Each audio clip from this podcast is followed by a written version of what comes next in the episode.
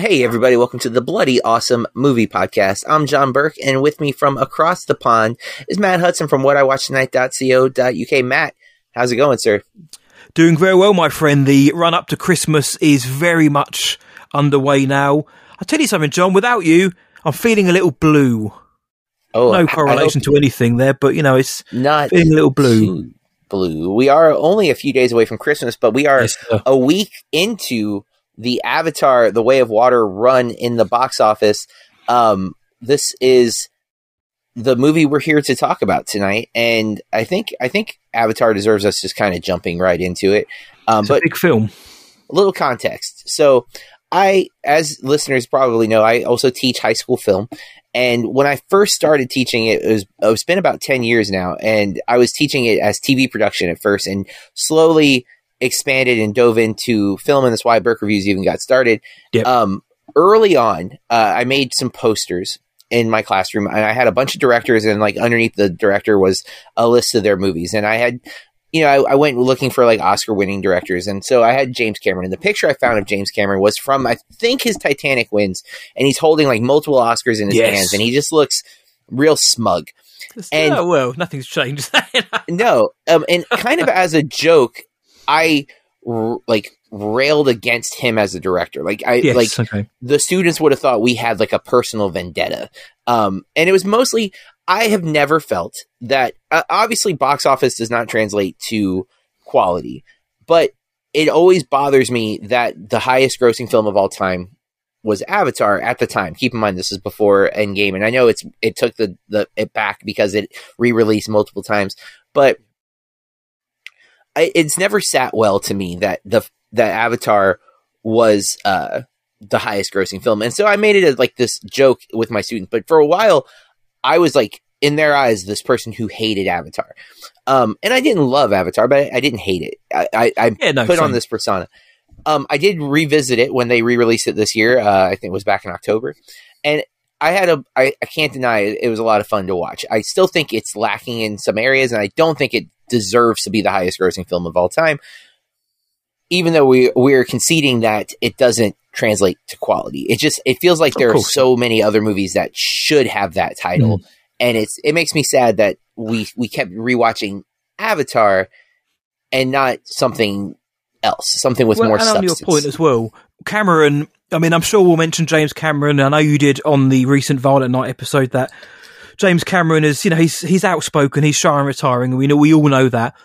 But I think you'd be hard pressed, not you, I think everybody, it would be hard pressed not to look at his filmography and think, ah, you're re- you're very annoying, Cameron, because you you do rub people up the wrong way. But damn, it's not a bad it's not a bad body of work. Um, no. The Abyss, Aliens, Terminator. Uh, True Lies, Titanic, um, even Avatar, obviously, like you say, the biggest film of all time. The guy knows how to make films that make money and win awards. That's kind of his his shtick now. Um, of course, there are you know caveats to those films, which I'll mention when we start talking about the film a bit more. But I, am with you, JB. I, I, look at James Cameron. It's very hard because he is because he's so brash and he's so confident, which isn't yeah. a bad thing. I want to say that. You know, if there are other people out there who are like that. It's not a bad thing. But he can, but he backs it up. You know, his his record speaks for itself. Even if people well, don't like the films, it's hard to deny his, his impact yeah. and his legacy. And there are two podcasts that made me really turn around a little bit on Cameron as mm-hmm. far as this kind of joke feud I had with him again that he knew nothing about. But um, one was uh, Blank Check. They they did his filmography yep. a while back. Um, I listened to all of the Blank Check episodes, so I, I, listened to the Cameron stuff. I rewatched some movies I hadn't seen in a while. Um, I watched a couple I hadn't seen. Um, but then the the blockbuster podcast, which uh, uh yes. did two seasons. They did the James Cameron season and they did the um, Spielberg slash George Lucas season. That was great. And I really wish they would come back. Um, I love both of the seasons. And if you if you don't know what that podcast is, listeners, it's uh, like a radio show. Like they're actually playing James Cameron and like reenacting moments from his life, mm-hmm. um, including the uh, the notorious PCP uh, soup debacle oh, while filming Titanic. Um, yeah. Excellent production value on that podcast and so so good and that gave a lot of insight to him as a person like his uh his issues to make his father proud which i think you really see a lot in way of water yes. um uh yeah like a lot of those things translate and it, it makes you appreciate his story a little more because I think there is this kind of mechanical coldness, and you hear the stories about him being kind of a hard ass uh, on set and stuff like that. Which I've now heard some counter ideas though with how he directed Way of Water. Um, I, have heard he's maybe toned down a little bit um, some of the uh, the edginess. Um, I did I did see that he flipped off for an audience the other day who just wanted to get his autograph, but uh, I don't know I don't know what he'd been doing. He'd obviously had a busy day. He came out the back door, and there were people there. You know, as you as there are. Hey James, can we have your autograph, please? Uh, he just walked past them, got into his car, and a few of them started booing him and saying, um, and started being, uh, saying some unkind words. So he, you know, rolled the window down, uh, shoved them the birdie, and drove off. Which it's just Cameron being Cameron, I guess. Like you say, he's, you know, he he, yeah. he is a he is a hard ass, but uh, if he's toned down somewhat for the way of water, then that's interesting. There's a little character arc there. And uh, this episode, this is unusual, but I've actually listened to two podcasts about this movie at this point. The Filmcast and Blank Check both mm-hmm. covered Avatar: The Water. Usually, I try not to like listen to other people's takes on things, um, but you know, we I saw this a while, a while, like ago, yeah. two weeks ago, I guess. I don't remember for sure. And so I was like, all right, I'm just going to go ahead and listen to these two episodes. No, no, I don't um, blame you, my friend. I had COVID when the multimedia screenings were happening over here, so I thought I would wait until um, it dropped, and I, I didn't see it on release night. I, I, I had some errands I had to do, um, so I couldn't see it release night. And then I had my daughter that weekend, and knowing how long the film is, I thought I can't, I can't, like, I can't squeeze this into an evening. I need to yeah. dedicate an evening. So I saw it a couple of days ago from recording now, and I've, uh, and like you, I tried to stay away from as many sources as possible. So I've managed to not. Yeah. I, have I've seen reactions online, but I haven't seen any, really listened to any shows or anything um, so I'm interested to hear your kind of deeper thoughts and how mine kind of stack up to yours and and others as well. Well, let's get into the stats then. Avatar: The Way of Water has dropped in theaters. Um, you need to really do some research to where you should watch this movie. It is, uh, if you don't know, hmm. this is a high frame rate film. Uh, many sequences or shots are at 48 frames per second, and the others are 24 frames doubled. Um, yep. Don't fully understand how that works, but uh, no. Not every theater can project that way. Not every sc- uh, screening is going to be that. Um, from what I've heard, only Regal is telling you if it's in high frame rate or not at the certain times. I don't, uh, at least here in the states, I don't know if that's uh, true or if like someone's just hyping up Regal. But I do know for a fact that if when I look at my Regal, my local Regal, it tells me which one has high frame rate and which one doesn't. Okay. Um, so I know for a fact that at least Regal is doing it. I don't know if they're the only ones doing it, but um, I got to see this in Dolby 3D, which is my understanding the way it's supposed to be seen is like the best format for this. Mm-hmm. Um, and it was high frame rate.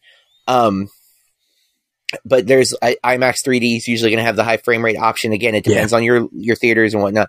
But uh, it the way Cameron has designed it to be seen is in high frame rate. Um, mm. and it's it's not just like one or two sequences. Like if you miss a Nolan IMAX screening, you may not even know that you missed it. Where of course this yeah. movie's back and forth a lot. Apparently, I didn't notice it, but if you listen to the Filmcast, Dave Chen uh, really goes into how it took him out of the movie. I didn't notice that it was going back and forth between 48 frames and 24 frames. That's just not, I guess, how I see things. I don't know. There were sequences that I noticed um, where in my eyes could tell that this has felt, yeah, there was a, I'm not an expert, so trying to explain it, but everything just felt a lot more fluid and it didn't feel as natural. And I think for mm. me, that was the higher frame rate shot, shots. Yeah, see, I'm not sure. Um, I don't hmm. know, but either way, written by, uh, it's directed by James Cameron. Obviously, we've been talking about him for a while. Written by James Cameron and Rick Jaffa. I assume. Um, the cast, we return with Sam Worthington as Jake Sully, the man we've been screaming for. Uh, we cannot get enough of Jake Sully. Couldn't remember his um, name. Uh, Zoe Saldana as Neytiri, kind of. She's in here somewhat. Uh, hmm. Sigourney mm. Weaver as Kiri. I, I, actually have no idea how to say a lot of these names, by the way. Stephen Lang as Colonel Miles Quaritch. Quaritch. Um, I never knew his character name, by the way. Never until I was listening to the podcast and I was like, "What? Who is that? Who are they talking about?" I'm like, "Oh, that's that guy's the name." Bad guy. Never knew it was Quaritch. I still don't. I don't like. Do they say that in the movie? Yeah, um, they just call him Quaritch a lot. Uh, yeah, Kate Winslet as Ronald, Ronald, Ronald. I'm not sure. Cliff Curtis, uh, uh, um, the only one I immediately recognized, by the way, as an Avatar. I'm like, that's Cliff Curtis, right? Um, that dude's just got a, a, a style. Uh, as yeah. to oh boy, Tonowari. Uh, Joel David Moore as Dr. Norm Spellman, kind of. He's also not in this a lot. CCH Pounder as Mo'at. There's a bunch of other characters in this movie. Yes. Like none of the kids are basically listed here except for Sigourney Weaver. Um, but I couldn't. They were just the cast list was insane, so I just stopped trying. Yeah. Um, sorry, child actors who are in Blueface. Uh, apparently, though, that's one of the things um, Cameron was excited about uh, with the kid. It's like I heard he was really good with the like the youngest kid. Um, I don't remember um, if this is on Filmcast or on Blank Check, but that uh, like he he made her contract where she didn't have to do any press. Um, that's cool. So like so she's not she like she's blue in the movie so like people don't even necessarily know who the actress is so she can kind of be obscure and not have to deal with all of the uh, the hollywood nonsense if she doesn't want to yeah that's really real cool. that's cool yeah um so uh, IMDb's synopsis of this movie, I'm sure, is going to be really detailed. Jake Sully lives with his newfound family formed on the extrasolar moon Pandora. Once a familiar th- uh, threat returns to finish what was previously started, Jake must work with Neytiri and the army of the Na'vi race to protect their home. Um, hmm. So, 78% Rotten Tomato critic score, 94 audience score, 69 Metascore, which feels more attuned, um, 8.1 IMDb wow. user score, 3.9 Letterboxd. Um, currently, th- theaters only. Uh, this is one of those movies where it, it is designed to be on a big screen. I, and of course, Matt and I feel like every movie's designed, but this, of course, Cameron and like Cameron, Nolan, uh, Villeneuve, Spielberg, their movies are meant for large format, and none more so than Avatar: The Way of Water. That he wants it in 3D, and uh, I mean, I have not cared to see a movie in 3D in a long time. I I wanted to see this one in 3D for sure. Um, you've only seen it in 2D, correct? I did. I, I made a stand because um, I'm I was being a what did I call? I think a film snob, film critic snob. Mm. Where I said, "Well, I'm going to watch it as I eventually the Way of Water is going to come to come to Disney Plus or whatever, and you're going to have to watch it on your television. So eventually, that's going to become the the way to watch the Way of Water. So I just went and watched it in standard 2D at my local Cineworld, huge screen. Uh, wasn't re- there wasn't anyone in it, uh, which isn't again a necessarily a dig on the film, but I was surprised by that. Big screen, great sound. So I, for as far as I'm aware, as far as I'm concerned, I got just as much out of it as if I'd watched it on another format. Because it, to me, if I if I'm if I have to watch a film in 3D or I have to watch it in 4DX or whatever, then I don't know about that, man. Um, like I, I watched Top Gun Maverick, same in 2D to start with and then went back and watched it in IMAX, and I got just as much enjoyment the second time. But I wanted to see if um, Avatar and Top Gun can stand on their own merits without as much of the technical wizardry that's on show. And I still got plenty of that in my showing. Yeah. Well, so I mentioned not not a huge fan of Avatar. I, I do like it. I do think it's a, mm-hmm. a, obviously a brilliantly looking film. Yeah. I think the story is lacking. I, I do think I think Sam Worthington is a good casting only because it allows us to project onto his kind of nothingness that he brings to the character. He's very vanilla, um, wasn't he? Yeah, and he, not much has changed here. Um, I, I, don't think he's bad here. I just, again, Jake Sully's kind of a nothing sandwich. Um, mm-hmm. I thought a lot of the new characters were a little more compelling, but there's so many of them. Um, there's a lot going on, and the the two older brothers uh, were. Comp- I could not keep up with who was who uh, so for a long time. um, there's a part like for a good chunk of the movie, there's a, a love story between the Water Tribe, uh, like daughter, like princess type character, and what and one of the sons. I yep. was sure it was the older son because the the second oldest son already had a bunch of stuff going on because he's like the trouble one, he's the risk taker, he's the maverick, yes. if you will. And so I assumed, oh well, the older one must have the love interest because that's his thing now. He's going to be, we're going to be rooting for him in this relationship, and this other kid's, we're going to be rooting for him to like find balance with his dad. But no, it was the the younger of the two brothers was also in the love interest, and the oldest brother has like nothing to do, and that threw me for the a huge loop because I was convinced that he was the one in the love story, and I was like, wait a Same minute. here. Uh, so good. Uh, so clearly a problem with um, them just not being distinct enough. The names aren't very clear. Uh, this movie is good ish. like I have I have no major complaints. Um, it's too long, which I don't not because it's three hours. That's not my complaint. I saw Babylon. I don't I I don't know how much I could cut out of Babylon. Like I'm just like, no, this needs I every minute I'm in it. I don't know what's happening. The first 45 minutes of Avatar the Way of Water is what you've missed since the last time Avatar was mm-hmm. on TV. Keep in mind, not a TV show. I'm making a very deliberate joke. This is the first yep. 45 minutes is the, the recap. recap. And it's necessary because a lot has happened um, in the story, but it's also like it's so much dump of exposition. I don't think they did that. I think they skimmed over an awful lot of the important moments that happened in yeah it, since the first film. And there's stuff that does it feels like a, a lot of video game like exposition. Um, there's a literal scene where uh, Stephen Lang's character from the first film is talking to his avatar form in this film, and it just feels like a, a cutscene from a video game that was like haphazardly pieced together. Mm-hmm. And I understand we need some explanation as to how it works because it is new technology, not the way it was in the original story. So like they've evolved, and that makes sense. It's not. It's not a. It does it make sense issue. It's more like I almost feel if we just jumped in to the the second half, like w- it would be fine. Like we would we would you know it's fine. Like I didn't see all the things. This is now happening. J- Jake has been the leader. They they were doing well. The the star people came back, whatever the heck they call them. They came back, and that's where we're at. Let's just get right there. I don't need to know. Like I can see. Oh, he has kids. I understand that they're a family. Like I don't need to see them becoming a family. They're a family. Like I get it. I don't fully understand the logistics of all of it, but um, all, you know, all the yeah, all the chemistry side of it, biology, yeah. whatever. Yeah, yeah, yes, exactly. Uh, but fine. Um, yep. Let's just jump in, and because once we get to the Way of Water part of the movie, which I think I can't remember for sure if the title card doesn't come on until they go to the Way of Water, or if uh, they just say like the Cliff Curtis character literally says you have to learn the way of water. I think I'm like, oh, roll credits. Like that was a little too on the nose. Uh, but you know, it, uh, once they're in the water, once we get to that part, it's a thrill ride. Like there's so many cool sequences. The underwater stuff looks amazing. Especially, I was very critical of Aquaman. I think it looks stupid in the water, and not not the movie as a whole. And I'm not saying the story's bad in Aquaman. Yeah. I'm saying when they're just underwater, they look stupid, and I I don't think that's the movie's fault. I just think naturally we look dumb underwater because we don't belong underwater. Mm-hmm. Yep. Um, and th- these these creatures and the Na'vi here they do this this group especially, but more Cameron loves underwater stuff. Anyone who's followed his career knows that he like basically did Titanic so he could go scuba diving.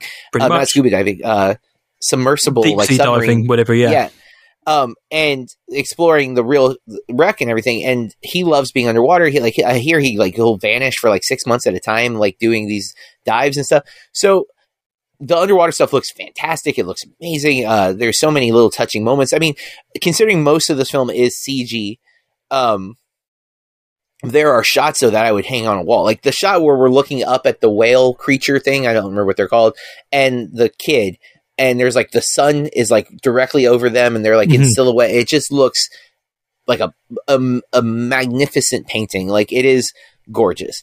Uh, and that's true of a lot of the, the individual frames in this film. You could probably pause at almost any point and like, oh, put that on a wall. It's gorgeous. Like, yep. it's a very pretty movie. Mm-hmm. The action sequences are really cool. Some some don't have the right tone. I don't think. Like I think there's a whale hunting sequence that maybe has the wrong energy. Like we're it's it's I think maybe intentional. It pulls us in and like you kind of get sucked up into the excitement of it all.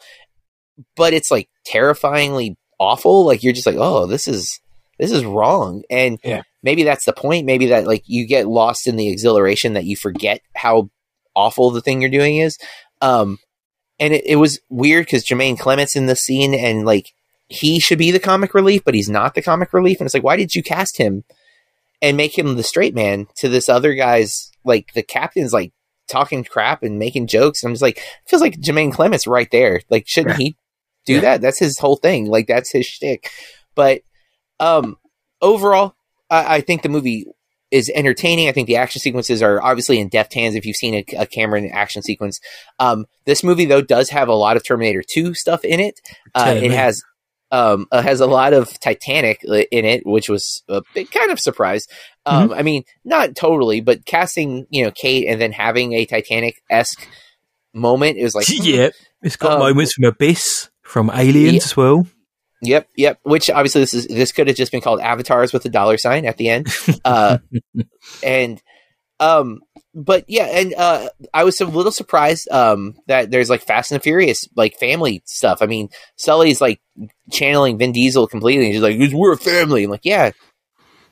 And what what is what are you getting at? Like I got that. Yeah. Yeah, yeah, it's it's like, "Okay, dude, yes, family, got it." Um do you know what that word means because it seems like maybe you don't? Like before I left Earth, I watched this franchise called Fast and Furious, and it's like, where's the crossover? I, it's got to happen. Um, but anywho, uh, I don't. I think it's fine. Um, it, I think it's still there's there's so much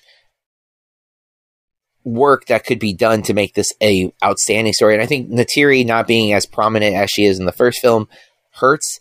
Um, Spider, who I don't know who the actor is, but uh, Spider is the human slash Avatar or yeah, he's he was uh, apparently left on the uh, moon of Pandora uh, during the first film, and he's he was raised in and around the Na'vi. So yes. he's he's a human or a demon, as they would uh, call him.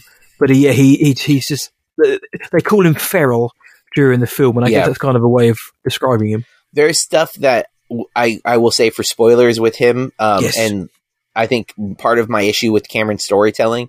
Um, but overall, I thought it was pretty good. Uh, I, I, I, you know, I still don't think it needs to be three hours. And I was going to see this again because I'm off. I'm on vacation right now, and I was going to watch it again before recording. And I really just, I don't, I don't want to. I don't want to sit in this world for like. I was, I never come late to a movie, and I was contemplating I could just show up like an hour late yeah, because I don't need to see that first hour again. Like I, the the fun wrong. stuff doesn't happen till two. You know. Yeah, you're not wrong. Um, okay, the Way of Water. Like you, I wasn't. The Avatar 2009's Avatar is good. It's a good film. It, it, it looked great at the time. Uh, it holds up for the most part now, and it's a solid film.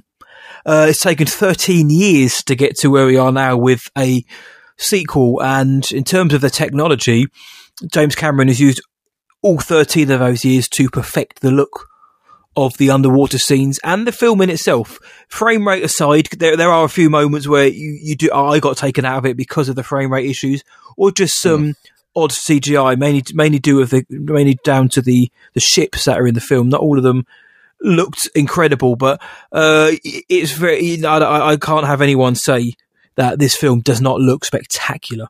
It looks unbelievable. Like the underwater scenes look uh, yeah, honestly, it's a feast for the eyes. It's, spectacular, uh, and you'll have yourself, you'll pinch yourself watching it in the underwater scenes, thinking, "Is this real? How much of this is real? You know what? What am, it, this can't be animated because it just looks so natural.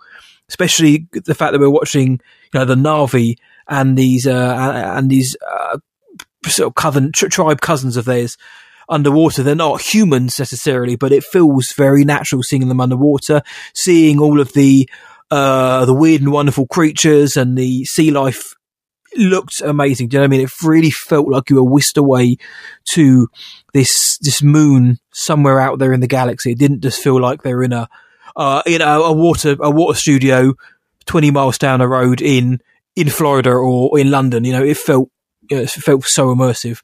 The film, though, JB, I wasn't a huge fan of the film. Um, it, uh, uh, it's not a bad film. It, it's not not a bad. Film. This film isn't bad. For me, though, it felt soulless, John, and that's what hurt the film the most for me. It's it's three hours and twelve minutes long or twenty minutes long. It, it felt almost at times like like I think like you kind of partly alluded to. This feels like a two hour long film stretched out, or two hour two hours and maybe two hours ten minutes stretched out by another hour. And a lot of that for me was, you know, moments with the characters where they were just interacting with their environment or, uh, you know, showing off this beautiful moon that they live in and these, the underwater shots. I think they looked incredible, but we spent so much time just with a lot of nothing that the, the pacing for this film was, you know, it's a very uh, imbalanced film for me. Uh, the action, yeah. some of it's decent, some of it isn't, like you said. No. Um, but because you have so long stretches of nothingness punctuated by whether it be like a YA kind of story, uh, human animal type story, family, action, peril, uh, finding out what's happening with the RDA, the Sky people. There's, there's, an, it's very bloated. It gets very, there's a lot going well, on. Um, one, one I, thing I, I, didn't say that I think is very different from this one and the first Avatar mm-hmm. is this one does feel like it's setting up the ones we know we're getting. We know we're getting for sure a third, probably a fourth, maybe a fifth, maybe talk of even a sixth and seventh, but it all will depend on money and um, how it yeah. does.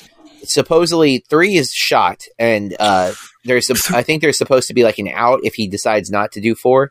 Um, like I think three's in the it. can. I think four. I think they've started either writing it or on kind of pretty early within the actual production of it. I think. Yes, but I think there's a they have like a uh, an edit for three where they can end it with Got three you. if they wanted to. So Got like you. this movie does feel like we're getting a lot of threads introduced, um, and the, le- purposely left hanging. But that's still a little annoying because there's so much shoe leather in this movie. Like they're setting up so much there that it is a lot. We're we're getting stretched a lot, and um, I don't mind those moments where we're sitting, but it is mostly because we're sitting with all this stuff. There's just so many things happening in, in this movie. Yeah, it, there's there's an awful lot. It, for me, it started to feel a little bit indulgent at times, and also John, the, the characters. I don't find them very interesting. I think Sully. I think he's had a bit of an about turn from the character we saw in Avatar. I get that a decade has passed in universe, but it felt like a different character. Um, the like I say, Neytiri, just she's just she's she's there at times and then isn't. And I thought she was the, the heartbeat and the fire of the first film. Whereas here she's not. You know, they, when they use, she's used sparing and they use it for kind of a bit more impactful moments, but I wanted to see more of Neytiri. The kids, I mean, I can't remember their names. I thought they were fine. Uh, you know, good to move the plot along. Uh, but I didn't find the, the, the characters particularly interesting and how they didn't explain a lot of you know how certain characters come back or physics of the world. I thought that was you know it's very much like a somehow Palpatine return moment where it's like this happened. We, you know we're going to spend so much time showing you how great this place looks. We're going to forget about story plot elements. We're going to forget about threads. We're going to forget about narratives. And that's what bugged. And that's what I knew was going to happen. And I, I dreaded it, John. I knew this film was going to look great, but would fall short on the story. And to me, it really did fall flat. Cameron is not known for a dialogue, and he's got the guy I think who did Jurassic World Dominion to help him on this film, and mm. the, the, dialogue is is awful in this. We don't even really get much Na'vi talk, which I found surprising. Um, oh, they they, of, they, write that off. Yeah, they kind of that, yeah, they kind of hand wave it away by saying, "Oh, yeah, I've been here so long now. It's it's, it's second nature." It's like Come it on, sounds guys. like English. That's mean, right. You know what? It was a, it was an innovative idea. Um, uh, yeah, at least they kind of answered that question. But for me, it felt like t- the same film I've already seen, but just a lot wetter. Uh, and a bit less kind of avatar talk necessarily, like the actual avatars that power of the first film. It just felt like the same. I, the reasons for them, again, we're not doing spoilers on the show, but the reasons for them moving from one part of the planet to another, the moon, I just didn't get it. I was like, what? I don't understand. Yeah. Because, you know, there is no need. What, what's the next one going to be? You know, the, the, the way of wind or something. At one point, the, the somebody actually says, you know, to, you, I don't know where the way of water starts and ends. Yeah, I, I felt that during it, but um, it's not a bad film, John. I, I, I have given it a thumbs down simply because it's three hours, oh. over three hours long. I didn't find it as compelling as it could be. I didn't find the story great. I didn't find the dialogue great. I didn't find the characters particularly good. It is an absolutely delicious looking film. I think Simon Franglen's score is superb, taken over from the late great James Horner, of course. I think yeah. I think technically this is an absolutely mind blowing achievement, and the score is wonderful.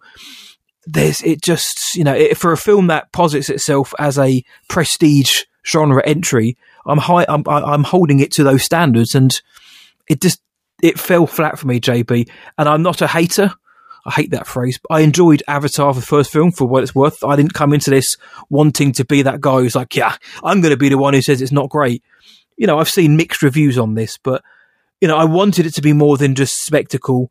And we know James Cameron can do that. And there are moments of magic in this. Don't get me wrong. There are some yeah. moments in this, and not just with the visuals. There are some of that, some of that Cameron magic is there. You know, the guy knows how to make films, but it, you know, the the runtime got to me. It did not need to be that long. There was not enough to hold me. Like you said, it does feel like a stepping stone to what will probably probably be quite a good third film, actually, considering where they've left off and some of the decisions that are made. But um, the yeah, the one thing, not the biggest fan, John. The name Avatar definitely made more sense in the first movie, where a, you know Jake was projecting his mind into this new body. Yeah, call um, it Pandora or something. But yeah, I, mean, um, I, understand why now. Like you're locked into this title because people you want them to associate with the first film. Yeah, and you got your subtitles now as well with it. So doesn't help that people were already confused because Avatar: The Last Airbender is yes, also a thing. Yes. And now we have the Way of Water. We have the Forest Na'vi, which we didn't know were forest Na'vi until this movie contextualized that there's different types of Na'vi depending on where they live. Uh, so are we going to get like uh, like mountain Na'vi and uh, maybe there's like I don't know lava Na'vi? I'm, I'm like, not against it. I'm I'm absolutely. Uh, uh, they try they expanded the lore of Pandora here, and um, you well, know, apparently so, there's some comic books too that are. I've, about- I've seen, yeah, which they look almost like graphic novels at times. But I don't mind the lore expansion. I just found a lot of it was kind of you know things just happened because they did and well, we, you know, just accept it. And yeah, look, I don't always need to be handheld. I don't need that, but a lot of it here did feel a bit hand wavy. You know, you're here, like like Cameron says, look, you're, you're here to for the spectacle. You're here to be immersed in my world. Don't worry about the small details, which actually make the bigger details better. Just enjoy what you're seeing. And I, I can't do, I can't switch my brain off and do that, John. But I'd be happy to see Mountain Na'vi. I'd be happy to see, um, yeah, la- lava Na'vi, which is which is a mouthful, or whatever, or cave Na'vi. I don't know. I'd, I'd, be more than happy to see you know more of expansion, and that's why I think they have set themselves up, kind of, for the next few films. And Cameron's given some hints at where he wants to go in the new films. Um, and this film's hit nearly six hundred million bucks already. This film's going to make money. It's it's, it's going to be fine, but I just wish I liked it more, John. I genuinely, genuinely yeah. do. Well, folks, that is our review of the Avatar: The Way of Water. I was just going to call it The Way of Water, but I guess mm-hmm. I have to put the Avatar on there. Yes, you do. Um, we both think there's good to be had, but uh, results may vary. You know, you might think this. Uh, maybe you only need it to look pretty to be good. We like a little more substance, so Matt and I, not total fans. I think you're slightly more up in it than I am. Just a little bit, but I also I, I think I'm kind of not count like I'm not I'm countering my own expectations. I think people expected me to like be really harsh on it, so I'm like mm-hmm. trying not to do that. I don't want to fall Fair into enough. like self fulfilling prophecy. um, but I I did uh, you know it is I I find his style to be um like surfing almost. You know, if you get on the wave, you're just kind of there for the ride. You know, nice I've pun. never surfed in my life. So that said, um, let's move on to the next. I live in Florida, never surfed. Uh, let's go to chuffed headlines. Um, these are movie or pop culture news that caught our attention, uh, folks. Um, Matt stole my headline uh, that I gave him, but nevertheless, you gave me this. Yeah. Uh, um, Matt, what's your headline for the week? I wouldn't be British if I didn't steal something that someone from another country had. Mm. Um, I'm going to my my one, my friend, is from the Hollywood Reporter, as John well knows, and it is the news now that the Academy of Motion Picture Arts and Scientists have unveiled its shortlist for the 2023 Oscars in 10 categories. So not all of them. We haven't got our best picture. It's, we're not at that stage yet, but we've got the, the shortlist has been whittled down from, in some cases, 100, 150 nominations down to 10, 15, maybe even five. Uh, and these uh, categories include best documentary, international feature, documentary short subject, makeup and hairstyling, the Suicide Squad Award, original score, original song, animated short, live action short, sound, and visual effects. And uh, a lot of people I've seen online have kind of misconstrued this as, um, you know, the Oscars have made some big mistakes along uh, here, and why aren't why hasn't certain film this film been uh, nominated for certain things? You know, this is only ten categories. Some may call the below the line categories There are 10 categories. It's not all of them. I have seen some people getting slightly upset by some of the omissions. Some people say snubs, some omissions. I've looked at this list, JB. I won't go through all of them because, like I say, there's 10 categories, but yeah. I've looked at the list and I don't, I don't disagree particularly with anything. There's nothing here which I think is, to me, egregious. In the best original score, I know a lot of people are upset um, that the, the Batman. Batman, Giacchino's score for the Batman, wasn't didn't make the cut. It was on the it was on the original shortlist of 100 something or 147, but it didn't make the final cut. And I, when it comes and, and in terms of visual effects, which I think well, I think it's pretty much locked in what's going to win that. We've just spoken about it. Uh, a lot of people were upset that something like Fantastic Beasts or Jurassic World got in over RRR or the everywhere everything everywhere all at once. And do you know? what I mean, I, That's I mean, upsetting. I think everything everywhere is going to be okay on the night when it comes to kind of major categories as well. Yeah. Would, have, would I've, I think the thing it comes down to is two things. Firstly, would I have liked to have seen any of those nominated? In short, yes, I think Giacchino's score for the Batman is excellent. And yeah. I think everything everywhere and RRR are visual, visual uh, wonders as well.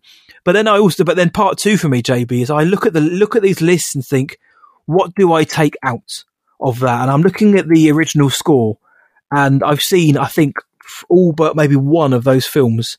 And you know, I've there's not there's none of these I'm looking at, and I think, yeah, I don't like that original song. I would have liked to have seen one of the Lyle Lyle Crocodile songs in there because I sing I sing yeah. along to them with my kid. But um, this and and even the visual effects, JB and sound. There's nothing in there which I think, yeah, you don't. It's not deserve is the wrong thing. Doctor Strange in the Multiverse of Madness. Now, I don't think that looks particularly great but it's no. looked a lot better than Thor: Love and Thunder. So if if we if we're going by the kind of blockbuster route, I'd rather have that in there than not. But I look at something like Doctor Strange and think I would like to see everywhere everything in its place, yeah. and it's not because I preferred one to the other. But then I'm looking at the other films. You know, Jurassic World Dominion wasn't a great film, but it looked good. You know, for me, I think it looked it looked good enough. Uh, nope uh, was I, I, thought the film was fine, but it I, looked good and the effects looked good. I haven't seen Thirteen Lives. I don't. What mm. is it? Is there a lot of visual effects in that? I haven't seen that, but apparently, um, apparently there are. Apparently, it's a bit like Top Gun Maverick because a lot of people are saying about Top Gun where you know the filmmakers were priding themselves on a lot of this being practical or in camera yeah. effects, but there's over a thousand VFX shots, but they you just can't see them. You know, they're they're, they're so well integrated. So some of them, obviously, like the, the the missiles and the bombs, are clearly not real. But well, see, and that's my my biggest gripe with this is everything everywhere because I've I've like read up on so much yeah. of it, and they had such a small team. They were using After Effects to do a lot of the visual effects. Only seven people, wasn't there? I think so. I think it was yeah. just seven people over like several months. So yeah. super low budget, and like the the details are so small. Like I, one of my favorite shots is her uh, dragging her nails and the colors on her nails changing. Yep. Like that's a lot of work to do. Yep. Um, and then yep. Uh, all the time when they are going through the dimensions and like we have them sh- centered in the frame and like the world is changing around them, their costumes changing. Like that's a lot of shots that have to then be seamlessly mm-hmm. cut together on a um, small um, to, budget as well. Let's not forget. Yeah, I, I just I think it deserves its recognition because what it does, it uses the effects very very wisely and uh, yeah. effectively. Um, because mm-hmm. they didn't have the money to blow, like they couldn't make eight hundred million dollar budget Avatar, mm-hmm. um, you know, to to to do all that. So they had to make every shot that they had count. Yeah. And I, I think that deserves recognition, especially when it looks so good, having knowing all those little details. Obviously, I don't know that they take that into consideration when they're choosing these, but yeah. it, it does hurt. It, it does. And I know I've said that the film, I think, is going to get nominated for the Agreed. quote unquote major awards. However, that said, you want, you know, if, if you like a film, of course, you want it to be nominated for as many awards as possible, but also in recognition, like you say, sometimes it's nice to see that kind of ingenuity where you've got seven people working on After Effects using YouTube tutorials to help them out, you know, getting uh, recognized rather than, and I don't mean to sound like Scorsese or on, James Cameron, but rather than a Doctor Strange, which didn't, is certainly not the best looking Marvel film. Uh, in terms of CGI, and I, sometimes you kind of think it's the same when Star Wars comes out. You know that those films are always going to be in, in, in the visual categories and the sound categories because it, it just seems to be like, well, let's give them, we'll give you a nod there, whether or not they deserve it. But it would have been nice to see the, you know, the, the, the smaller guys have a, have a go. But I think everything everywhere on the night will be pleased that they're going to get some big nominations. And I know we're going to sort of talk more Oscars the closer we get to the ceremony. But um, yeah, so I've looked at these lists, John. Uh, I haven't. There's nothing really in here which I don't think is great. Even like the makeup and hairstyling, I get why all of them are in there completely. Uh, best original song, Lady Gaga's going to win it, but I also think Rihanna might win for the Black Panther tune. But um, yeah, there's nothing in here which I think. Uh, yeah, I, I, I, disagree fundamentally, but there are a few things like like you and I have just mentioned where I think I would have liked to have seen them in, yeah. as as opposed to those. But yeah, I know you've just said uh, said said a bit there, but looking at the categories overall, is there anything in there that you thought that that had to be in there in, place of this? No, um, I think I, have kind of already addressed the, mm-hmm. the, ones that I think are. Um, I was happy that I'd seen some of the documentaries, and I was happy I've seen some of the uh, the international films. Yeah, not same. all of them, um, I, and some that I wouldn't have thought of as international films. I'm trying to think of which one. Um, there was one, maybe Bardo. I didn't realize was an international film because yeah, it's like it's Mexican. Netflix. Um, which you know, they, they uh, Roma was the same way. Um, a few years back, I think it yep. was also. Um, but uh, like I've seen EO, which I thought was great. Is that the donkey um, film? It is. It is yes. a film uh, film about a donkey. I want to be donkey film sounds like there's other connotations if you've seen Clerks II. yes, yes um, and, uh, not a horse um, film, but Decision to Leave. Uh, yep. I really liked. I think I saw your review. You were positive, but there was some you had some reservations. No, no, no. It was uh, it was the opposite. It was. Oh, okay. I, I think it's excellent. I, I think my, my kind of summation was that you know that if if if there are any if there's anything ah, wrong with the film, it, it's yep. minor. Do you know what I mean? It, it's it's something here, here or there which maybe gets a little convoluted, but the film's um, great. I love Decision Leave as well. Um, I I saw Close the A twenty four uh, distribution yes. here. Really like that. Corsage was was good. Mm-hmm. Um, I didn't I've catch Holy Spider. I, I almost saw as well. Uh, I, I almost watched it. I, I, think I might still have a, a for your consideration screener. I haven't seen it. Saint Omer, uh, I was not for me. Um, mm-hmm. It's it's a really long procedural, like courtroom drama, and I was like really just not yeah. into like those sequences for some reason. Uh, which other times it does work for me, but it's just something about it I just couldn't like really get into. I, I mm-hmm. see it's a good movie. It's just I was not engaged in sometimes it. Sometimes um, it works, sometimes it doesn't. Yeah. Um, but overall, like uh, there's a few on there I hadn't seen that I was interested in. But yeah, no, I, I, I think you know um, the song. I definitely think that's so subjective. Uh, like yes. music has always been real divisive, anyways, and like the the list we had a list for our uh, critics association that was way longer than this. Um, as long as Naatu Naatu wins for RRR, I am happy. Um, what a chew, what a what a massive song that is. Um, I, it, it, just has to be in the top five, so at least we get a performance during the Oscars. That like would that's, be awesome. The minimum to me, as long as we get that. Hey, hey, look, good. good. afternoon from Spirited. I know how much you dig that. That's that. That's made the final cut. Um, Carolina from where the crawdads sing. That's getting a lot of um. I like a lot song. of I'm eyes ta- on that one. Taylor Swift fan, so yeah, you know, I'm, I'm so Swifty may have missed out on the short film uh, nomination, but she did get in on music original song. But no, it's going to be interesting, JB.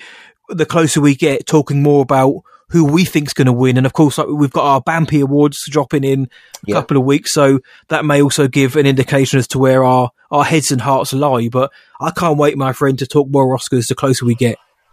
Indeed, I, am excited. But my headline. So that's me. Yep. Is completely different. Um, and sometimes I go looking for headlines, and it takes me pages of like headlines to find something I think is worth yeah. looking at. You know, because so much entertainment news is just like BuzzFeed lists, and I'm just like, I don't want to do a BuzzFeed list every week. Yeah. This took seconds, and I was like, hold up, what now? There's a lawsuit happening right now where um, two people are suing Universal for the Yesterday trailer. Um, do you remember the film Yesterday, the Danny Boyle? Uh, I do remember What if that. the Beatles never existed? That's right. Um, yep. So apparently, recently, within like the, since the movie's been on streaming, two people watched the trailer bought and or rented the movie from a streaming service because in the trailer Ana de Armas is featured in it. She's right. not in the movie. No. but she's in the trailer. I haven't watched the trailer to confirm like how or what role she's depicted, but not in the movie at all. And they have sued for false advertising. And this case has now set a kind of crazy precedent because the judge has said that movie studios can be sued for false advertising in trailers. Universal was arguing First Amendment rights here, that um, it's an artistic expression and not a sale of a product per se. Mm-hmm. Um, so, like a trailer in and of itself is a short film. Um, selling you on the themes of the movie, but not inherently on all the scenes in the movie. Which you know, for years people have been like, "Oh, that scene's not in the movie and it was in the trailer." Yeah, okay. I, I have students who hate the first Dune uh, like the Villeneuve Dune because they thought Zendaya would be in it more than she is. Yeah. And I'm like, okay, but that's not false advertisement, of course, there because they didn't say she was in the movie for like so long. But the fact that now a judge has said we can sue over trailers is kind of scary. It's mad. Which I'm just wondering how how often and for what. Like, because now this is a very specific thing where it is legitimately here's Ana de Armas. Ana de Armas is not in the movie. That does feel like bait and switch, right? Like, um, I mean, if she was supposed to be in the movie but her scenes were cut, I don't think that's a bad thing. You know, I mean, I, I, it's right. It, it's not entirely helpful and it's not ideal, but you know, if they just said to Ana de Armas, "Oh, you happen to be on the same studio lot." Do you fancy coming to be in in a shot so you can put it in the trailer, knowing full well she's not in it? Fine. But I mean, I'm assuming that at some point there were plans to have her in. Yeah, same. I, I also assume that because that does happen. We hear about stories like that all the time where oh my scene One. was cut. Yeah. So, um, but just to like to to make this where you know what what you see in the trailer because I already feel like trailers show too much. Are studios going to get where they're they're like scared to show they're only going to show the movie because like I don't want to see mm-hmm. a 30 second clip of the movie that I'm going to go watch every time I go to We're watch a movie. too much now, John. Yeah, even so, more. Sorry. And again, they're suing them for four dollars. So like, are they going to get four dollars back? No, of course not. They're going to want more than that, and I think that's concerning too. Is like, what what are you asking for here? Like, what is your your end game? Because you're paying for a lawyer to do this, you obviously want more than your four dollars back. And I, I'm just I'm I don't know. This feels real risky uh, in the art world that we start to censor things like this. I do think you know studios should be accountable for like false advertising in a way, but not necessarily the way it's being described here. I I'm not sure. I haven't had a lot of time to sit and think about this since I I read this article, but it is compelling. The link is in the show notes. I say take a look, and I'm going to be following. I want to know what happens. I want to know what comes next. Um, do they win? Because all that's been said so far is that they can be sued. That the case was not thrown out for it. that like yes, this is a valid complaint. So now, will they win or not? Is the other question. Uh, John, I'm going to be that guy. This just stinks of entitlement to me. I don't like it at all. Like, like we said, if a trailer is purposely misleading and the studio has been dealing in dodgy tactics, if the next Star Wars film, if we ever get one, comes out and uh, Ralph Fiennes is in the trailer and, you know, he's, they, they show a lot of scenes of him and he's looking menacing and then he's not in the film and we find out, oh, we, we only did that to build um, excitement for the film. Fine, that that is false advertising, but I, think having Ana de Armas in a trailer than having her scenes cut, I don't think that's false advertising. Having having Hulk running on Wakanda with the Avengers for in, getting the Infinity War trailer, it's not false advertising. It's just getting people excited. And if your mm-hmm. if your enjoyment or anticipation of the film rests on the Hulk being on Wakanda, then I don't really know what to say, John. Uh, like and Rogue One, the fir- if you watch the first trailer that was released for Rogue One, it is entirely different to the film we got entirely. Why is that? Because they reshot the whole damn thing. But I didn't feel gypped because I didn't see the scenes from the first trailer. Thank God we didn't see the I rebel line.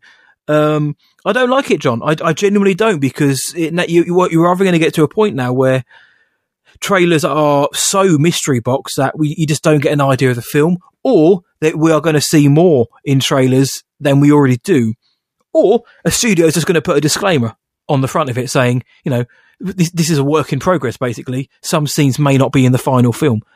They can cover themselves with a disclaimer, but then yeah. we're just getting into kind of silly ter- I don't like it, John. I do not like the idea that you can take a company to court because you watched a trailer and then trying to argue that your enjoyment or your experience of the film was ruined so much that you had to go to court because one person wasn't in it because they had a scene in a trailer.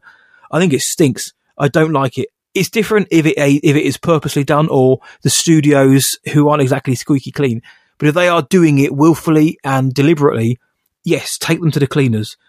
But you know, what happens? You know, what happens if the the the Kang Dynasty trailer comes out and one of the Avengers is in the trailer, but he's not in the film? C- can I sue them then? How many people can sue before they say enough's enough?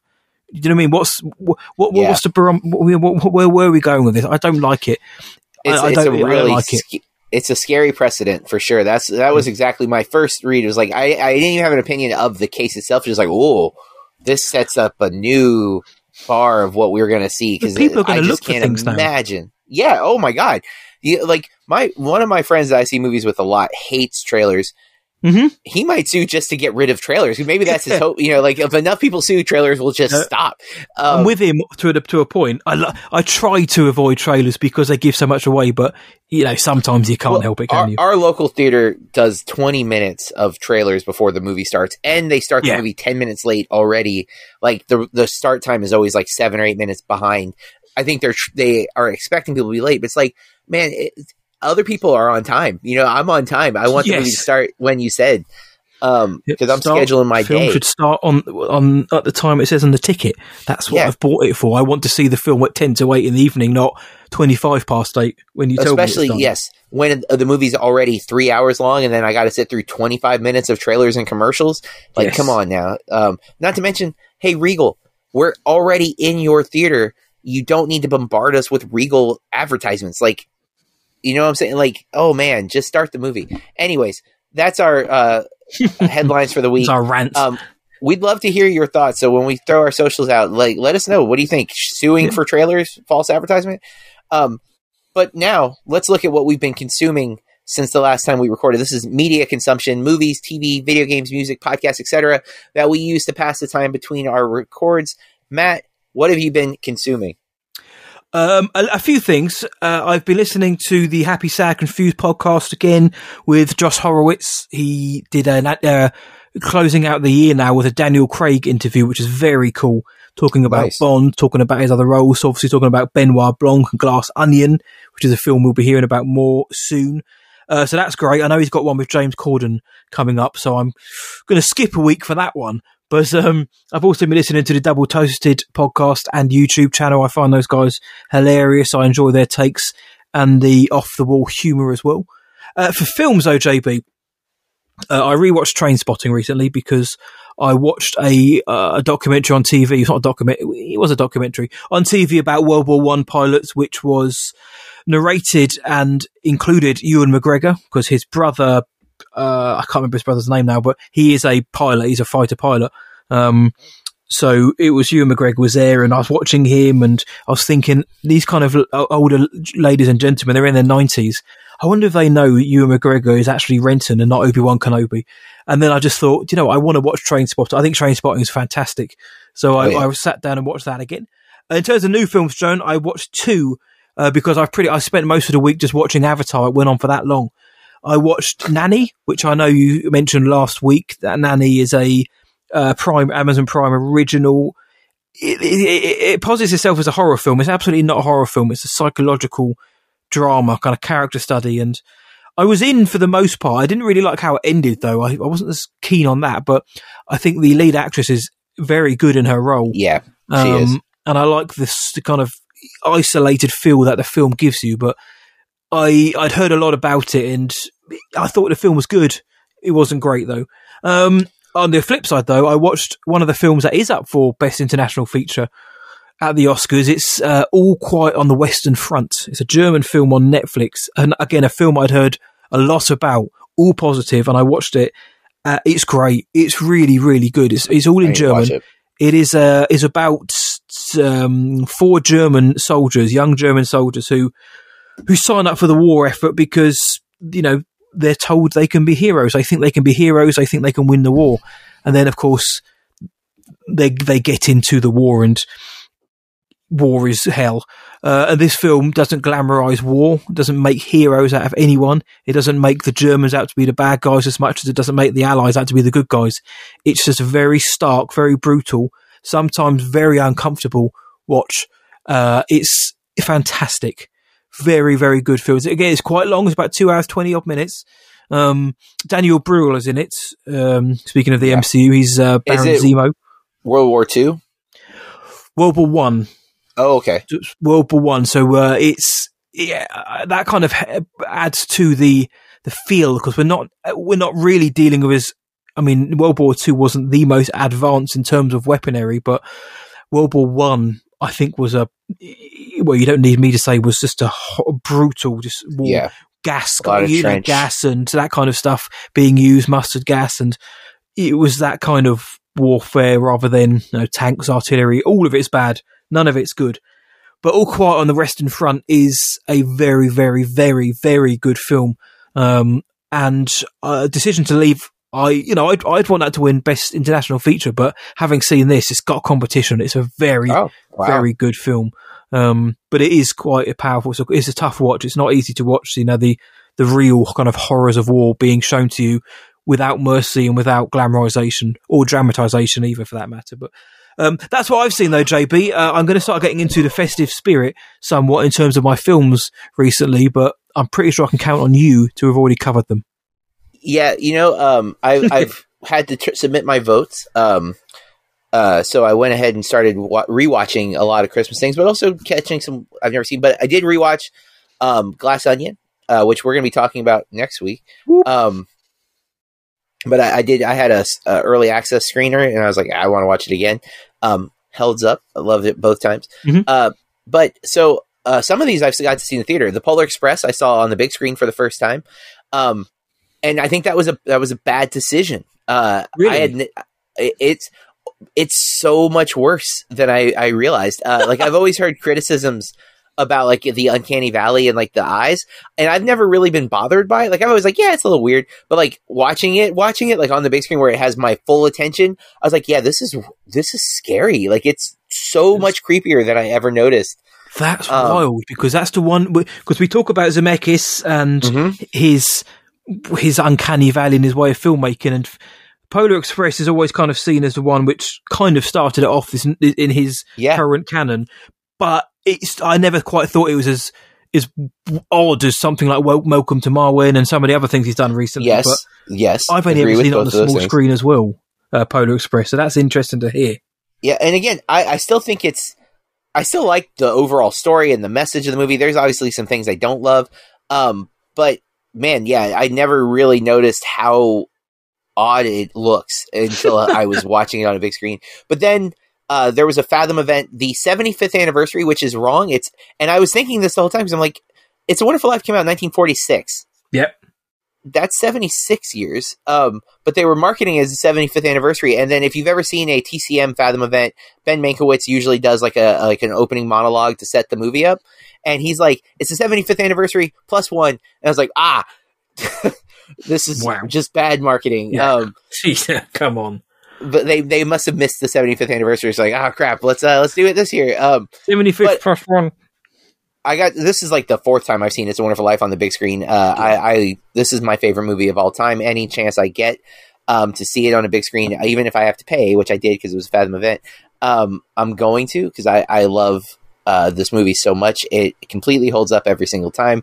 Um, I do think it is a masterpiece. And somehow, even though I've I've looked at this movie, I've studied Frank Capra, I've studied Stewart, I still got new facts at the beginning of the of the movie with the uh, Mankiewicz monologue. I was like, I didn't know those things that you just told That's me. Cool. Um, so always always great. Um, I then uh, the next day watched White Christmas, which I adore. I love that movie. Um, I hear Holiday Inn.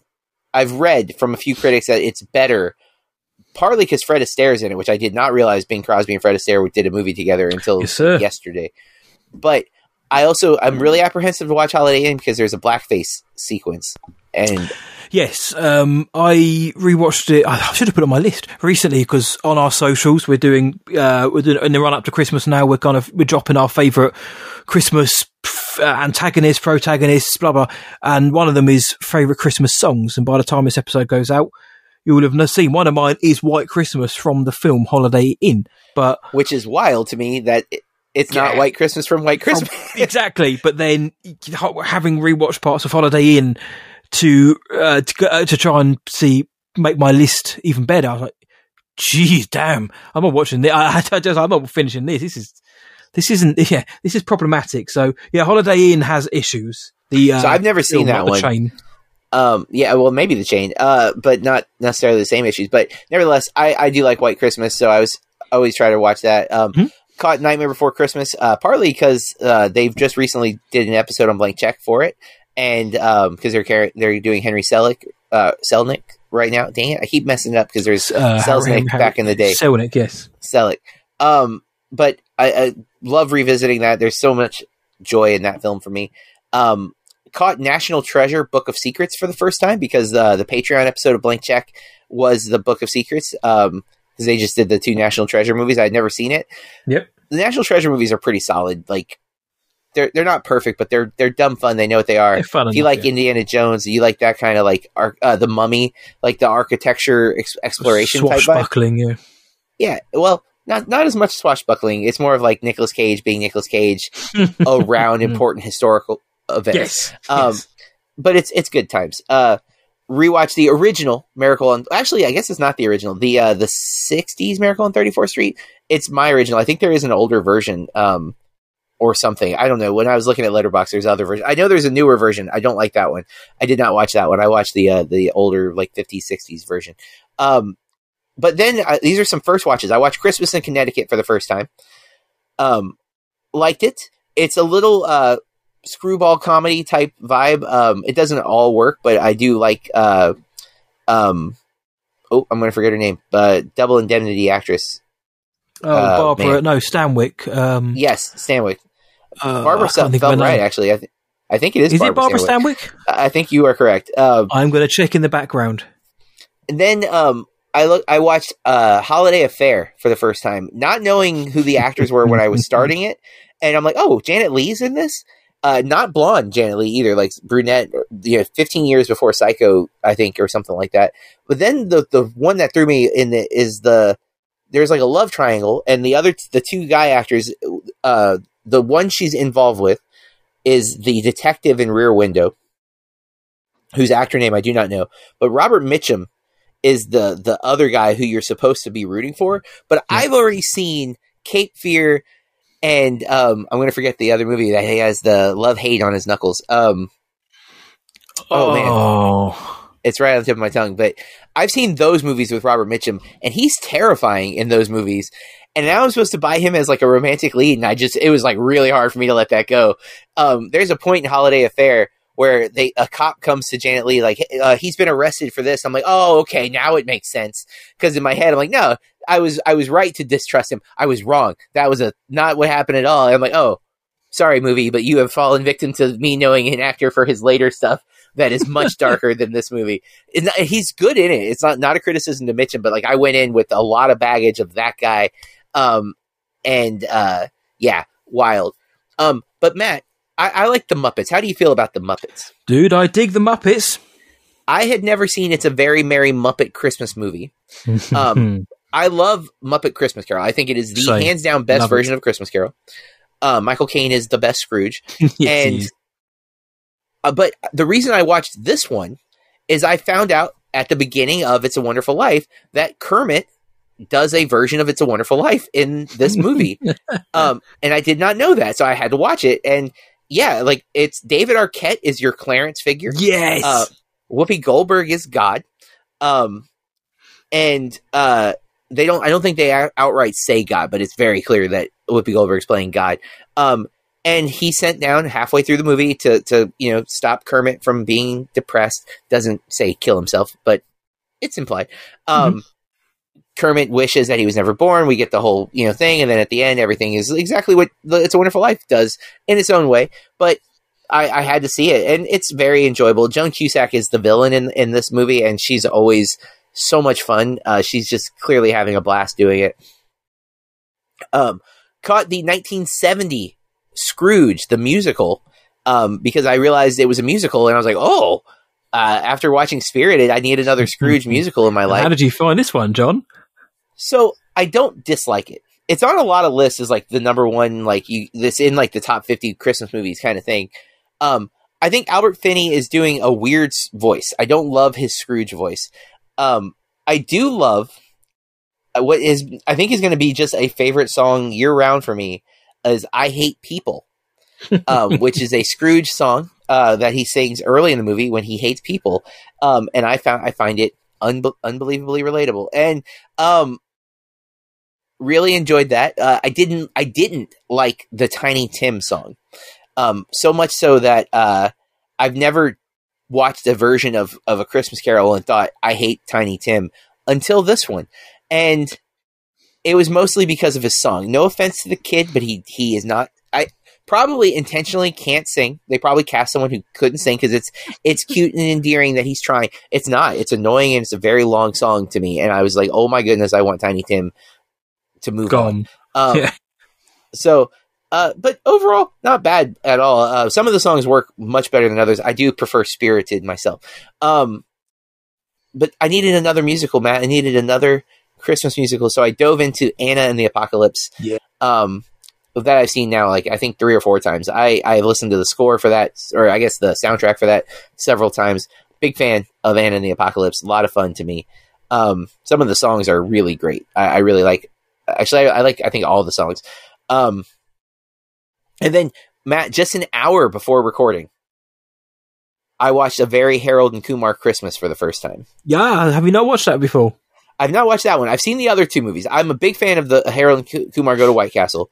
Yep. Um, I've only seen Guantanamo Bay once, and I don't know that I'll ever rewatch it. Um, uh, I would have had you down as a sit to have watched this film. Yeah, and I I I love uh, John Cho, big big John Cho fan. I'm a huge uh, Neil Patrick Harris fan. I was really in How I Met Your Mother, and I'm going to forget the actor who plays Kumar, but I I what Van Wilder was a movie that I liked way too much back in the day when I was like just out of college or just in college, and I'm again, I've been a Ryan Reynolds fan pretty much from day one. Um, but he's he's Taj in in that. So I've known this actor, Kal Penn. It, it came to me. Thank goodness. I, I knew I knew his name. In Spy, wasn't uh, he? Oh, and he's in uh he's in several episodes of How I Met Your Mother. Um, at least a season or two of How I Met Your Mother. Uh, I'm assuming because of the Neil Patrick Harris and White Castle connection. Um, yes, because that movie yes. kind of resets his career. Um, and I love the jokes about his persona that they make in all of the movies. Uh, the the biggest flaw with Harold and Kumar go, uh, is it a very Harold Kumar Christmas is it's supposed to be a 3D movie and it's not one of those like subtle 3D movies. It's like the old school things are coming at the camera. Uh, a lot of it's CG like coming at the camera too, which looks real real bad, especially because I'm not watching it in 3D when I'm watching it now. So it's just like, oh man, these moments really make this movie drag. But it's overly enjoyable. I was surprised to see it has like a 61% on Rotten Tomatoes, though, which I was like, really? Uh, would not have thought a very, a very Harold and Kumar Christmas would be a comedy that, that resonated with critics, but guess so.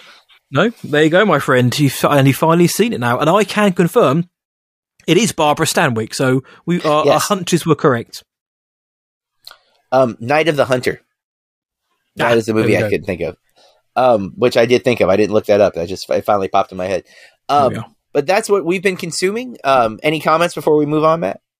Um, no, other than you, uh, I know how much you enjoy Christmas, and it looks very much like you are in the festive film period right now. I'm going to be joining you soon. I'm going to be I checking out more Christmas films in the next couple of days. Exclusively been listening to Christmas music and watching Christmas movies the last couple days. Uh, because I, on your I've Spotify some, playlist yes, uh, our Spotify playlist, which Good. if you check our last episode, there's a link to. Um, might even tweet that out or something. But um, you should do. I, I did. I've I've heard other people saying this that it just something feels off. That it doesn't quite feel like Christmas, and it's because there's so much wrong that uh, I think it's hard to like shift into the generally optimistic vibe that we would be in at Christmas time. And so I've been doing everything that. in my power to to feel Christmassy. Um, it's not entirely working, but I'm trying. No, no, uh, I know which, what you mean, my friend. It's it's not it's not easy, but um, the the little the, the little you can do to help if it's watching Christmas films, do it. which uh, I think leads perfectly into how we're staying bloody awesome. We have to make sure that each other are doing everything in our power to keep our bloody awesome levels at an optimal level so that we can continue to perform week after week. Matt, how are you saying bloody awesome? I've got a feeling we may be on the same trajectory here, JB, but I've been staying bloody awesome by winding down for Christmas. Work is uh, coming to an end. Um, and with that brings, we've had the Christmas party in the, uh, a couple of weeks ago, which is, I think, where I got COVID.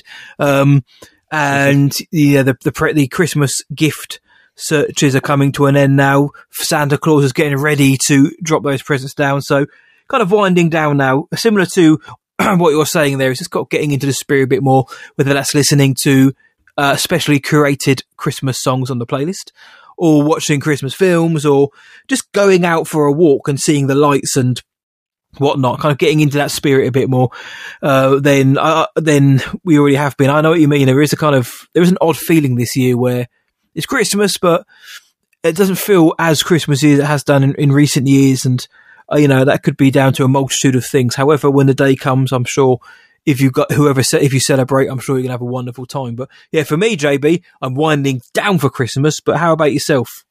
Well, sir, I'm hyping up for Christmas. Yeah. Uh, you know, um, Christmas uh, has always been uh, like a big part of my year. Uh, my wife loves Christmas and really starts like pushing for it in October, mm-hmm. which I know people don't like, but I, I embrace because um, I, I, love the optimism of it. Uh, so we've yep. been going to like various Christmas light things. Um, you know, driving far to like see like big light displays, and we went through a uh, light maze where they they built a quote unquote maze with Christmas lights. That's very um, cool. It, it, it was all right. Um, it wasn't much of a maze, I guess you could say. It's like when the when the maze is at your knees and you can kind of like see through everything because it's just lights. It's like it's not much of a maze. I mean, but okay, it's a maze. Uh, the thought was I, there. Yes, I was like, I, I, did leave breadcrumbs so we could find our way out in case we got lost, but uh, we did survive. Um, but you know, we've just been uh, hyping up, getting ready. Um, you know, I just went uh, shopping this morning to get um, groceries for Christmas dinner, and uh, you know, like it's a tradition that we have um, cinnamon rolls and eggnog uh, for breakfast on Christmas morning.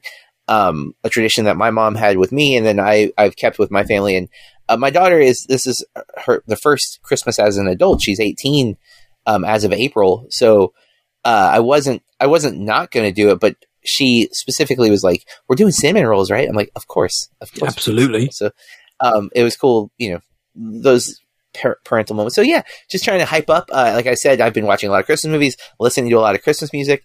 Um, some much more positive Christmas songs, and then some of my the Christmas songs are uh, a little edgy. Like I, my favorite Christmas song is "Set It Off." Um, this Christmas, in parentheses, "Burn It to the Ground." Um, I just think it sounds awesome. I, I don't necessarily condone the sentiment behind it, but I enjoy it. So that's I'm just getting hyped up. I'm ready, man. I'm ready for Santa to show up and deliver the goods. I hear that, my friend. I've been um I've been enjoying some hot buttered rum over the last few nights as well, which is I think it may be an American concoction of cocktail. It's pretty much just butter, sugar, spice, and rum, and it's and cream, and it's so very good. It's the most. That's how I'm also getting into the Christmas spirit. Just what it's like a hot toddy, one of those every now and then. It just uh-huh, tastes uh-huh. like Christmas in a cup and hot. Well, sir, I'm glad you're getting ready. Uh, you know, you, you, get Christmas what five hours before I do, so you're lucky. Yes, so um, I get to, I get the the odd honor of saying Merry Christmas to John when he's like, well, it's seven o'clock in the evening here on Christmas. Are you? Uh, do you say Merry and not Happy Christmas? Um, I, I, I think I say Happy Christmas most of the time, but depend, it depends who I'm talking to. If somebody says Merry ah, to me, I'll say Merry back. down to the American. I get it. It's fine. Um, it's fine. I, uh, it's you your fault. It's your fault. Yes, indeed. Um, Felice Navidad. Uh, so next week we're gonna be back, and we're here f- to finally talk about the sequel to Knives Out, Rian Johnson's Glass Onion. I saw yes. this the first time over a month ago. Uh, and my full review is out, and I think Matt's full review is also out. Yes, sir. But we're going to talk about it. And I know Matt and I are very hyped to talk about it. Before that, you will get a spoiler version of Avatar, uh, where I'm probably going to rant about a few things that I thought didn't quite work um, story wise. Yes. But Not sure how much. We'll see. But in the meantime, we'd love to hear from you. You can reach out to us on social media on Instagram. We are at Bloody Awesome Movie Pod, and on Twitter. We are at BAMP underscore podcast, B A M P underscore podcast. You can search us up on Facebook at Bloody Awesome Movie Podcast, and we'll probably be on some of these other socials. I've heard there's Mastodon and Hive are two popular ones. I haven't used either enough to know which ones. Like, I've heard if it's Mastodon is not great for UI and just doesn't look great, whereas Hive has been, well, Hive has just died and it's come back again now, but it couldn't handle the influx. So I think Hive might be the one, but who knows? Who knows? And maybe Twitter will just right itself and won't leave. Who knows? We'll we'll wait and see. Um, I mean, forever people were saying Facebook was going to die, and Facebook's still up and running, still going. Um, technically, MySpace still exists. You know, maybe we should all go back to MySpace. Uh, yes. Simpler times. Top eight friends. You got to fight for it. Got Anyways, music on your profile, much cooler. You can follow us individually. I'm at BurkeReviews.com and at BurkeReviews on all the social media platforms. Matt, where can they find you? You can find me what I watch tonight.co.uk and just search across all the social medias, including Letterboxd, for what I watch tonight, and you'll find me there. And if you like what we're doing here at the Bloody Awesome Movie Podcast, we ask that you take just a minute and give us that five star rating. It helps other people find the show, and we are grateful. We uh, we've had a, a really good year. A lot of new listeners. Thank you for yep. joining in on the show. Uh, just help us out by telling people about us. That that would be the best way to to promote the show. Um, with that, we encourage you to keep watching movies and stay bloody awesome.